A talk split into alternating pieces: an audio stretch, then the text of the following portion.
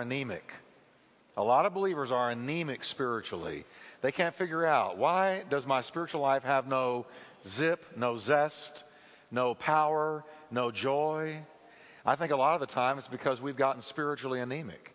And I'm going to tell you, church, we need several touch points that, that take care of spiritual anemia. One of them is the Word. Another one I really do believe is seeking God hard in prayer, seeking God regularly, and then fellowship. But a lot of believers are just anemic when it comes to the Word of God. We don't understand it. So, this is why we're going through whole books on Wednesday nights to learn the Word of God. So let's stand and we're going to read the first verse that we're dealing with tonight. This is the doom of false teachers continued. And let's read verse 6 together, can we? And turning the cities of Sodom and Gomorrah into ashes, condemned them with an overthrow, making them an example unto those that after should live ungodly.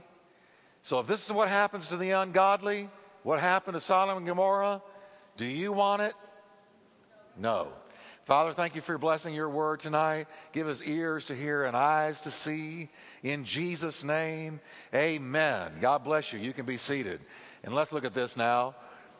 These verses are so strong, so powerful. This is Simon Peter's second letter, and he's um, he really sounds, as I've told you often, a whole lot like Jude. They really are very similar letters. Both are dealing with false teachers. And I really think one of the things that God wants us to get out of these two letters, Jude and Second Peter, well, and First John for that matter, is that God cares about his word. And he cares that it's taught the way it ought to be taught. And you know what? It matters to God how we understand his word. God's word matters to God. Because look what happens to people who twist it and skew it and lead others in a wrong direction. Now, last week I talked to you about teachers have a responsibility to teach the word accurately, but you, as God's people, have a responsibility to choose what you listen to. You have a responsibility to choose what you listen to. Because what you put yourself under the type of leadership, the type of teaching, is going to have a whole lot to do with your faith in the future. Tell me what you believe about God, and I'll tell you a lot about your future. And whatever you believe about God, you're getting a lot of it from who is teaching you. And so Peter is making the point man, if you're a false teacher, if you're misleading people, if you're skewing the word, teaching it wrong, and you as a listener are letting yourself be led astray, both will be dealt with by God. So now, look what happened to these cities, Sodom and Gomorrah. Turned into ashes. Turning into ashes is from a Greek word meaning to reduce to ashes, to consume, to destroy. Literally, to cover up with ashes. Rather than being reduced to ashes, he's talking about how these cities were covered up in ashes. Uh, it's like Pompeii was covered in ashes following the eruption of Mount Vesuvius. You remember that? And now we've dug up those archaeological remains, and there were people sitting in chairs, and there were people laying on the street, and there were people uh, looking like they had been trying to get away, and they were all frozen in time because they were covered in ashes. And it was like it was like that that moment, that eruption, just sort of freeze framed time. And, and after they excavated and took all those ashes off of them, they saw what had happened. Same thing. These twin cities were covered up in ashes. And the Bible's clear God did it. It's clear God did it. Now, I don't rejoice in that, but I do know that our God is an awesome God. Our God is a mighty God. And He's not only a God of love, but ladies and gentlemen, He's a God of judgment. And God is going to judge sin. And, if we in America think that we're going to get away with sin as a nation, we are not. If God judged the Twin Cities, if He judged angels, if He judged the people of Noah's day, Peter's point is this He will judge you, and He will judge me. Our God is an awesome God. He covered these cities up in ashes. And I want to point out, he delivered righteous Lot and his family. The righteous were called out and the judgment fell. Picture of the rapture. The church will be called out and the judgment will fall. Now, the word overthrow in the Greek is catastrophe. Gee, what do you think we get from that? Meaning to throw down. When God overthrew the twin cities, it was a total catastrophe. That's what the word is telling us. When, when God overthrew these cities, it was a total catastrophe. They became an example to ungodly persons of things in store for them. So Translation, let's read it together, can we? And the cities of Sodom and Gomorrah, having reduced to ashes, he condemned them to destruction, having constituted them as a permanent example to the ungodly of things about to come. Wow. Wow. All right, verse 7. Can we read this together? And look what he did. And delivered righteous Lot who was vexed by the filthy conversation of the wicked. Now, every once in a while, I'm going to pull out a Greek word. I'm going to show you the Greek word because I want you to get at least a little bit acclimated to what one looks like and how you sound it out and how you can break it up and sort of um, uh, get all the nectar out of it, all the meaning out of it. So, the word vexed is the Greek word katapaneo. And now it's a compound word. You notice that I put the dash in between. Katapaneo means to tire down with toil, to exhaust with labor. We would just say to wear somebody out, to afflict or to oppress with evils. The first part of the word, kata, means down from, and paneo is evil. So, literally, what happened to Lot as he was exposed to the righteous, I mean, the uh, wicked lifestyles, of the people of Sodom and Gomorrah every single day, all day, 24 7, it literally, it, it, it wore him down from evil. He was worn down. It so vexed him watching the activities, being exposed to the sin, having to resist that, that invasive evil in his own heart. That evil just wore him down. It just wore him out. The vile lives of the people of these two cities wore Lot down as his soul rebelled against the filth he saw always around him. You know, I want to know anybody ever feel that way now? Any of you ever feel that way? I mean, man, you turn on that TV, and it, the stuff that's on that TV now on regular networks, if they had put that stuff on 30 years ago, they'd all be in the clink. They'd all be in jail. They'd all be shut down. The FCC would have had a cow back then, but now we have been incrementally taken down that slippery slope of corruption to the level that we blink at what would have made us gasp before. And yet, if you get into the Word and you really walk with the Lord and you really get tight with Him, you find yourself surrounded by such evil sometimes that it has a way of just wearing you down. Just like Lot. He was vexed. Now, conversation doesn't mean talk. It means manner of life. So when it says he was vexed by the filthy conversation, it's not talking about their talk. Conversation means manner of life. The way they lived, the immorality of their lifestyles, that's what wore him down. The filthy lifestyles of the people of Sodom and Gomorrah just vexed him, wore him down, just wearied him in his righteous soul.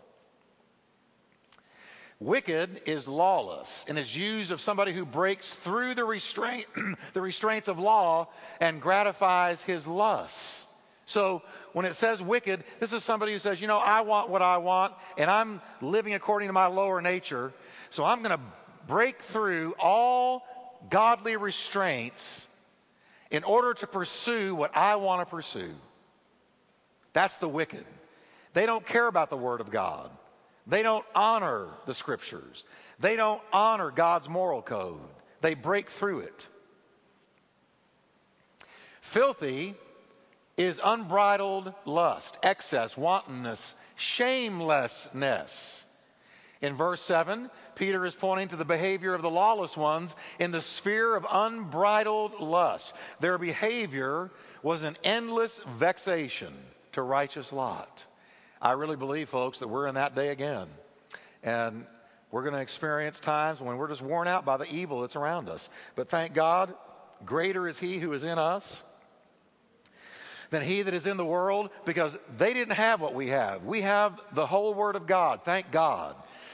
Uh, we've got the Holy Ghost living inside of us. We've got the blood of Jesus to wash us from all our sin. We've got a better covenant. We've got a better way. We've got a better Christ. We've got a better mediator. We've got better, better, better than Lot had. But it's still vexing.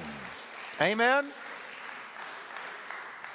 So let's read the translation together. And righteous Lot completely worn down by the manner of life of the lawless in the sphere of unbridled lust, he delivered.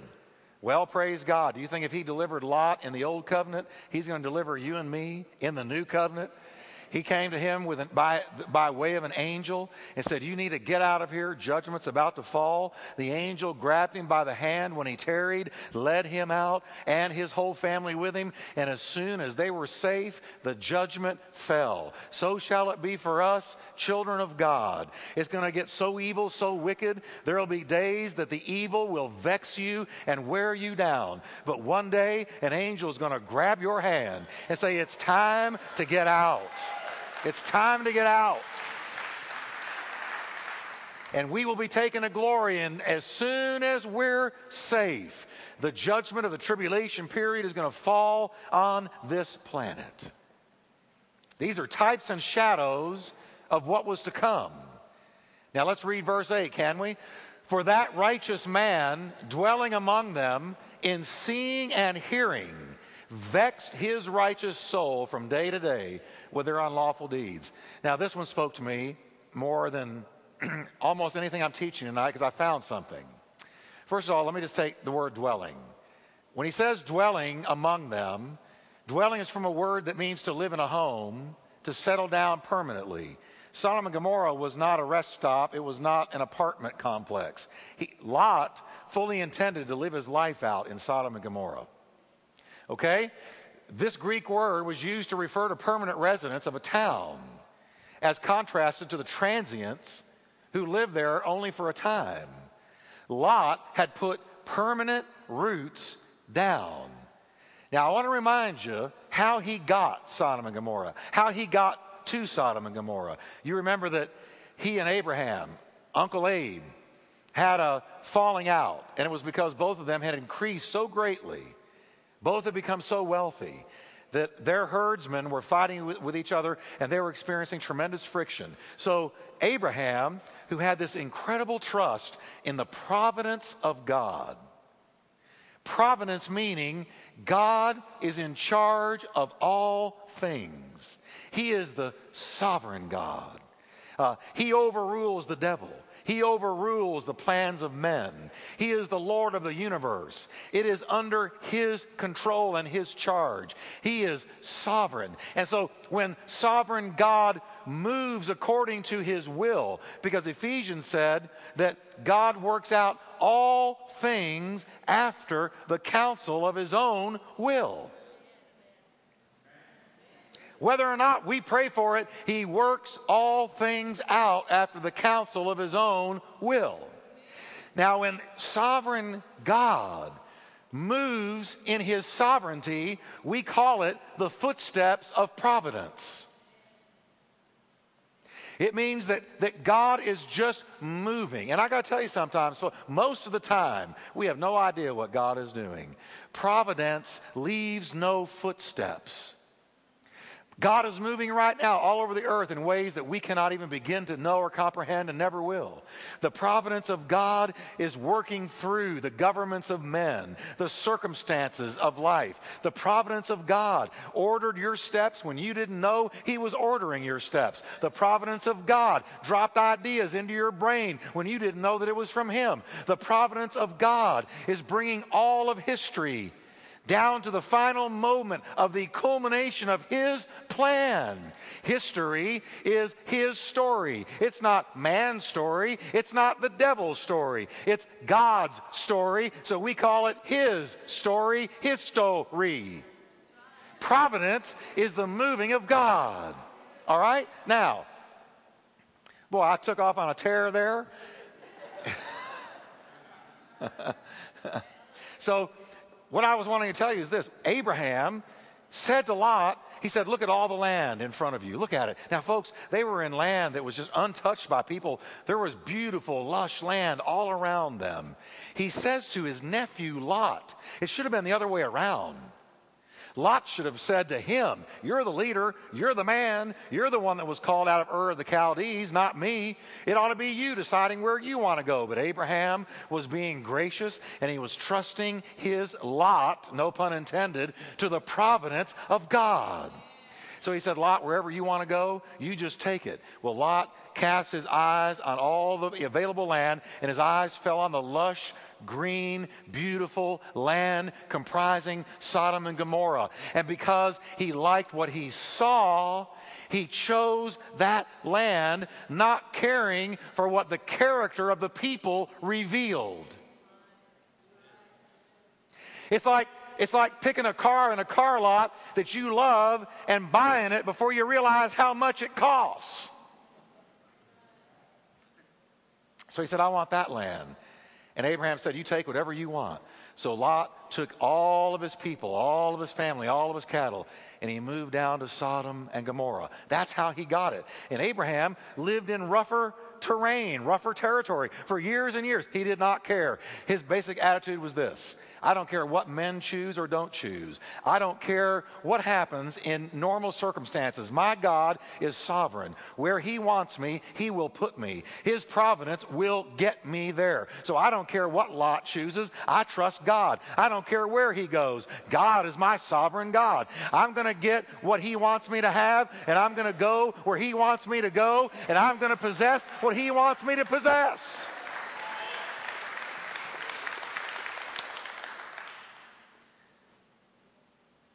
And we've just got to be there ourselves. Haven't you just lately said, you know, Lord, whatever you want, I trust. And folks, do you know how much rest it brings into your spirit when you trust in the sovereignty of God? Where finally you're delivered from feeling like if I don't name it and claim it and blab it and grab it, I'm not going to have it. when your theology goes above that, and you get a glimpse of the sovereign God, and you say, you know what? I just trust Him. If I don't say it just right, do it just right, name it just right, claim it just right, I'm still going to get what He wants me to have because He's sovereign. And that just, that just delivers you from so much unnecessary stress. That's why Peter was sleeping in the jail. He hadn't taken an Excedrin PM. He hadn't popped a Valium. He hadn't had a glass or two of wine when he conked out. No. Peter had learned that he was sovereign. So he said, Well, if they're going to kill me, nothing I can do about it. I'm going to sleep. And he was so asleep, an angel had to hit him with a sword and wake him up. Hey, I'm delivering you. You sure? And the church is over there praying. Yeah, God got him out when God, it wasn't his time yet. So I'm just trying to say, Abraham was beautiful in the way that he trusted the providence of God. It touches me. So go ahead, Lot. Go ahead, little nephew. Go ahead. And now here's Lot in the middle of hell, needing to be delivered by an angel because the lust of the eye caused him to go somewhere where he shouldn't have gone and possessed something he shouldn't have possessed, and he had to be delivered from it. You ever had to be, be delivered from something you thought you wanted? Isn't that strange when you got to beg for deliverance from something you thought you wanted? Isn't that strange? Well, I thought I wanted that. And if you knock long enough and push hard enough, God will let you have it. But then the day comes you're begging Him to deliver you from it. All right. Uh, seeing because it says, seeing and hearing. The word seeing is from a Greek word meaning a look, a glance. The person is looking from the outside in. He's not a particip- uh, participant of the thing viewed. He's just looking. He's not participating. And that's what Lot was doing. He wasn't involved in their sin, he was just seeing it. Vexed in this verse is different from the word in verse 7. Same translated word, vex, but it's a different Greek word. Instead of meaning to wear down or exhaust, here in verse 8, it means to torment or to torture. Now, listen carefully to me. What is called the active voice in the Greek uh, language is used here. And it would cause this to be translated this way He vexed, distressed his own righteous soul. Now, let me explain this. It wasn't only the lifestyles of the ungodly that wore Lot down, that vexed him, but he tortured himself, likely over his selfish decision in choosing the luscious green plains of the Twin Cities to permanently dwell in when Abraham had left the choice with him. As the old saying goes, he got what he wanted but didn't want what he got once he got it. So here's what he was doing. As he realized where he had taken himself and saw what he had planted his family in the midst of, he not only was vexed, worn down this way by the evil, but he was beating himself up for his decision. He was beating himself up for his decision. Ever done that? How many of you can beat yourself up better than 10 people could? That's what it's saying here. This second use of the word vex means he's beating himself up. He's beating himself up. He's mad at himself. What have I done? What have I carried my family into? What have I done here? So let's read the translation. For in seeing and hearing, the righteous one, having settled down permanently among them, day in, day out, tormented his righteous soul with their lawless works. Wow. That's why, boy, pray about every decision you make so that wherever you do land, you land in the will of God. Okay? Now let's read verse 9, can we? The Lord knows how to deliver the godly out of temptations and to reserve the unjust unto the day of judgment to be punished. He knows how. Do you believe that? You're tested tonight, you're tempted tonight. The Lord knows how to deliver you out of it. And here Peter is saying, look what he did with Lot. Lot made a bad decision. Lot was in Sodom and Gomorrah because of his own doing. He did it to himself. But God still knew how to deliver him. Hallelujah.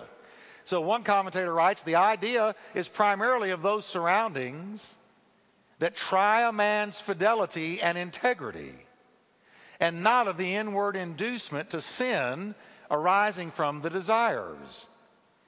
That's what the word temptations is talking about. This use of the word temptations in verse 9, he knows how to deliver the godly out of temptations. That word for temptation is talking about being surrounded by circumstances that try your fidelity. And test your integrity. It is not talking about what James told us that the temptation to sin comes from within you. That's not what it's talking about. This is talking about being in trying circumstances that want to wear you down, that want to test your integrity, that want to test your faith. And if you never do succumb to it, but keep walking in the Spirit, remaining in the Word, staying in prayer, and you come out of it, you come forth as gold, and it does what it was intended to do, which was to take you from here to here. All right? So he's telling us that, that Lot found himself not inwardly constantly tempted to do what they were doing, but he found himself vexed from the outside, and what he saw and heard constantly tested his integrity, tested his faith. And I think since the Bible calls him righteous Lot when he gets delivered, it must be that he held true, and God said to the angel, Go get him out of there. Both Noah and Lot lived in the midst of mockers and unbelievers. How many of you know what it's like to live in the midst of mockers and unbelievers? People who make fun of your faith, who think you're one of those, who think you're a Jesus freak, who think you flipped your lid, have lost your mind, are too straight and narrow, aren't enjoying life, aren't having any fun, have really stepped into a bad situation. How many of you know what that feels like? Listen, he's telling us right here Noah and Lot were in the same thing. These two men were constantly mocked and ridiculed by the people living in sin that surrounded them. And it tried their integrity. And so he says the Lord knows how to deliver the godly out of temptations. Temptation here is the atmosphere in which faith is brought to full development. Luke uses the same Greek word to describe the temptation of Jesus in the wilderness. And according to James, it is a joyous opportunity for the development of spiritual and moral strength. He makes all things work together for the good to those who love him and are the called according to his purpose. And the Bible says that if we successfully resist temptation, we receive a crown of glory that the Lord is going to give to us if we endure in the hour of temptation. So I don't know where you're at in your life. If you're in a situation that is vexing you, testing you, trying you, trying your integrity, testing your faith, God is watching it and he's saying this stay true. And the day is going to come when you're going to pass through this. And when you do, something beautiful is going to have been worked in your soul. Praise God. Here's what James said. Can we read it together? Consider it wholly joyful, my brethren, whenever you are enveloped in or encounter trials of any sort or fall into various temptations. Same Greek word for temptations right there. Let's read verse 12 in James 1. Blessed, happy, to be envied is the man who is patient under trial and stands up under temptation. For when he has stood the test and been approved, he will receive the victor's crown of life, which God has promised to those who love him. Can we give the Lord a hand of praise tonight? Amen.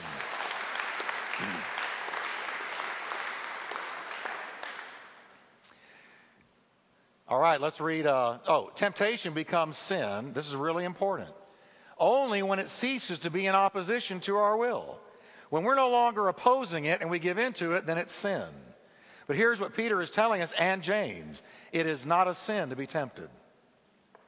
So, Pastor, I'm tempted to some terrible things. There is not a sin in being tempted. As long as you're opposing it, it's never a sin. Amen. Because sometimes the devil will try to tell you, boy, you are one wicked cat. Look at what you're tempted to do. You need to say, no, I'm not wicked. My flesh is being tempted, and my old flesh can do anything if I yield to it. But you know what? I'm resisting it. So there is no sin in temptation. So let's read the translation, can we? The Lord knows how to deliver the godly out of testing and temptation but to be reserving the unrighteous for the day of judgment under punishment. Let's go ahead and read verse 10. But chiefly them that walk after the flesh in the lust of uncleanness and despise government. Presumptuous are they, self willed. They are not afraid to speak evil of dignities. This is the last verse I'm going to deal with, and this is really power packed. Let me just do this. Now, look what Peter's doing he's shifting gears. After discussing the sins of the Sodomites, he now turns his focus to the sins of the libertines. Well, what are the libertines? This is real easy. In today's vernacular, we would call a libertine a hedonist, one who lives for sensual pleasure. You know, you think of the Hugh Hefners of this world who have done everything in their power to totally popularize hedonism. You know, the thing about Hugh Hefner is he not only was one of the um, door opening pornographers in our country. But, but Hugh Hefner was a very articulate man. And he wrote his hedonistic philosophy extensively in the early magazines. And I, I don't know about now, but I know the early magazines, he extensively taught this hedonistic philosophy. He mocked Christianity, mocked God's moral law, mocked the church, and said that really life was found in pursuing pleasure for pleasure's sake. And um, you know, I think I mentioned this a few Wednesday nights ago, but Kathy and I were channel flipping one night and come across this old man in this limousine surrounded by these three high IQ blondes. I'm sorry, I'm just kind of, I'm not making fun of sinners, but it was really rather ridiculous because, number one, you realize, oh, there's Hugh Hefner in his famous bathrobe, which has to be just so gnarly by now. And here's these three ditzy blondes, and you know why they're there. They're there for the money. And they're helping him perpetuate this lying myth that the way to go is the way he went, the life of the hedonist. And of all the pornographers, you know, you could take Flynt and you could take um, Guccione and some of these that had the really popular magazines that wrote a lot back in those days. He was the most articulate. Now, you, look at the, the final end of this guy. He, I don't know, what, 80, 80 something? And he's trying to perpetuate still this image that, yeah, you know, I still got it. I got these blondes and I'm still living the hedonistic lifestyle. And, and uh, this is the way to go. And I encourage all young men watching to follow me in this way. This was life. I really lived life the way it ought to be lived. And of course, the media, always willing accomplices to perpetuate anything ungodly. Don't ever question him with really tough questions. They just let him I guess they're going to let him walk around in his, his robe until he dies. and um, then I'll tell you, these three girls are going to maybe shed a tear or two at a funeral, and they're going to be history, friend, gone. And he's going to be nothing but a fleeting memory. But the damage that he's done is incalculable with his hedonistic philosophy and his ability to articulate thoughts and teach what he believed. Now, I say that because as we get into this, I can't help but think of him and people like him and those who have followed his heresy. So keep that in mind as we, as we look at these people that, that Simon Peter is nailing in verse 10. Now, he says the word walk, of course, is to pre- proceed along a road, to go on a journey. It is addressing the way one orders his life. Now, I just want to show you verse 10 again quickly. He says, Them that walk after the flesh. That's what we're talking about. So when we see the word walk, it means to proceed along a road, to go on a journey. It's addressing the way one orders his life. And I'm going to tell you, the Bible is very clear. You either order your life to walk in the Spirit or you order your life to walk in the flesh. And here's what Peter is saying. Now, the word after, to walk after the flesh, it means to run after something one lusts for. So the Hugh Hefners of this world and people who have followed that philosophy are chasing a fantasy, folks. A fantasy that they never really do obtain. And when he finally dies, he's not going to take the millions with him. He's not going to take the Playboy mansion with him. He's not going to take all these others who have followed him with him. He chose the road of the flesh, and he's going to perish in that, according to the Word of God. So he ran after something he was lusting for, and it really was an unobtainable fantasy. Now, flesh in the Greek word is sarx, which is the totally depraved nature. The picture Peter is painting here is of these first century hedonists pursuing after the evil nature, eager to follow its impulses. And Paul warns about this lifestyle when he writes, For if you live according to the dictates of the flesh, sarx, you will surely what, everybody? Die. Preach it to me. Say it again. Die. die. If you follow the philosophy of the hedonist, you will die. But if through the power of the Holy Spirit you are habitually putting to death, making extinct, deadening, how do you do it, folks? By the power of the Holy Spirit, you are how often? Habitually putting to death making extinct, deadening the evil deeds prompted by the body, you shall really and genuinely live forever. So we all have a choice.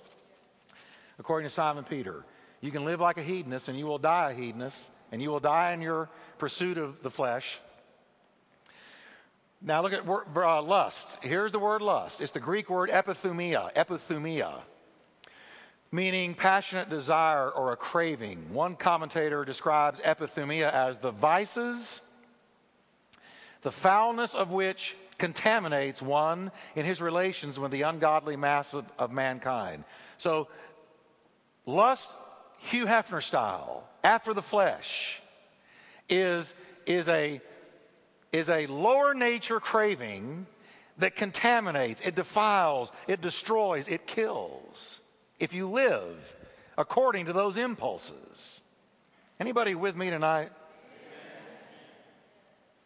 Say amen or oh me. So, how many of you can say, I don't want to be contaminated by the flesh? I don't want to walk in a way that's going to kill me spiritually. Amen? Now, he says, and some, he says, let me tell you something else about these people. These false teachers, these hedonists, they despise government. The word despise is kata phroneo, and it's made up of the first word phroneo, which is, or the last word phroneo, is to feel, think, or have understanding and kata means down. So the word despise actually means to think a thing down. To think a thing down. Now, when I read that, I got to tell you, I think of our wonderful current news media, who obviously despise authority and government. And they're constantly talking and thinking God's authority down. I'm not talking about a man. I'm talking about God's authority structures. They think those things down. We might say to look down our noses at a thing is to think little of something, to condemn and to despise. Well, what do they think down? Well, it says government. But guess what? This word government does not mean government like Democrats and Republicans in Washington. Government is from a word meaning dominion, power, and lordship. It is used in the New Testament of one who possesses dominion. Peter is not referring to the government of a country here, but to the lordship of Christ.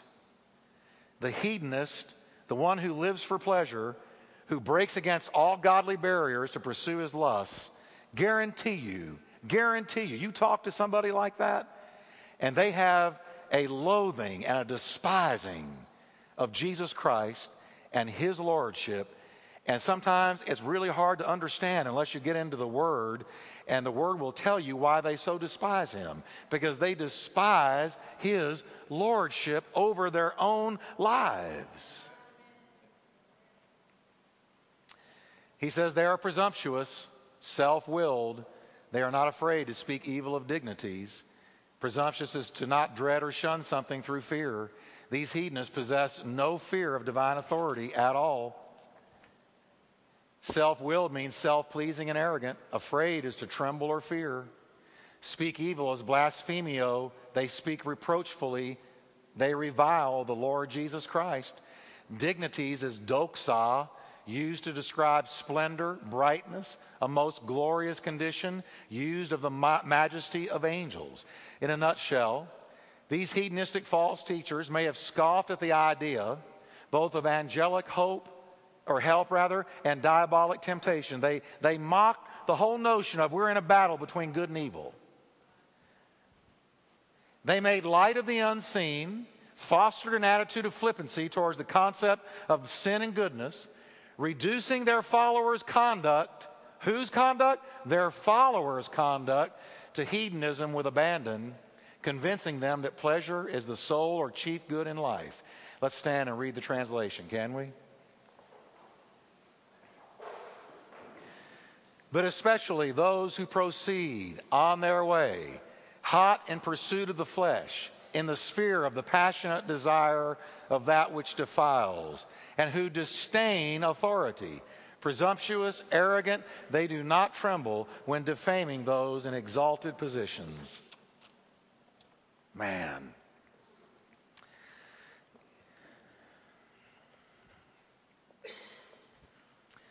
Well, this is the Word of God. Isn't it alive and powerful? How many of you can say tonight, we are in a battle with evil in this country? We're in a battle with evil. And it's our choice to walk either in the Spirit or in the flesh. If we're going to walk in the Spirit, then you got to seek God every day, feed on that Word every day. Make the decision to pick up your cross daily and follow Him. And God will keep you in the Spirit, and He will keep you preserved. Father, in Jesus' name, we thank you for your blessing tonight on the Word. We thank you, Lord, for the clear teaching of Peter, his warnings, his encouragements. We thank you, Lord, that it's very clear to us what we see happens to false teachers and the ruin that can come to those who follow them. Help us, Lord, to be wise in who we open our spirits to, discerning in who we listen to, careful in who we receive from. For Lord, we are the keepers of our own soul. That is, working out our own salvation with fear and trembling. Lord, help us to be wise in this wicked world. In Jesus' name, amen.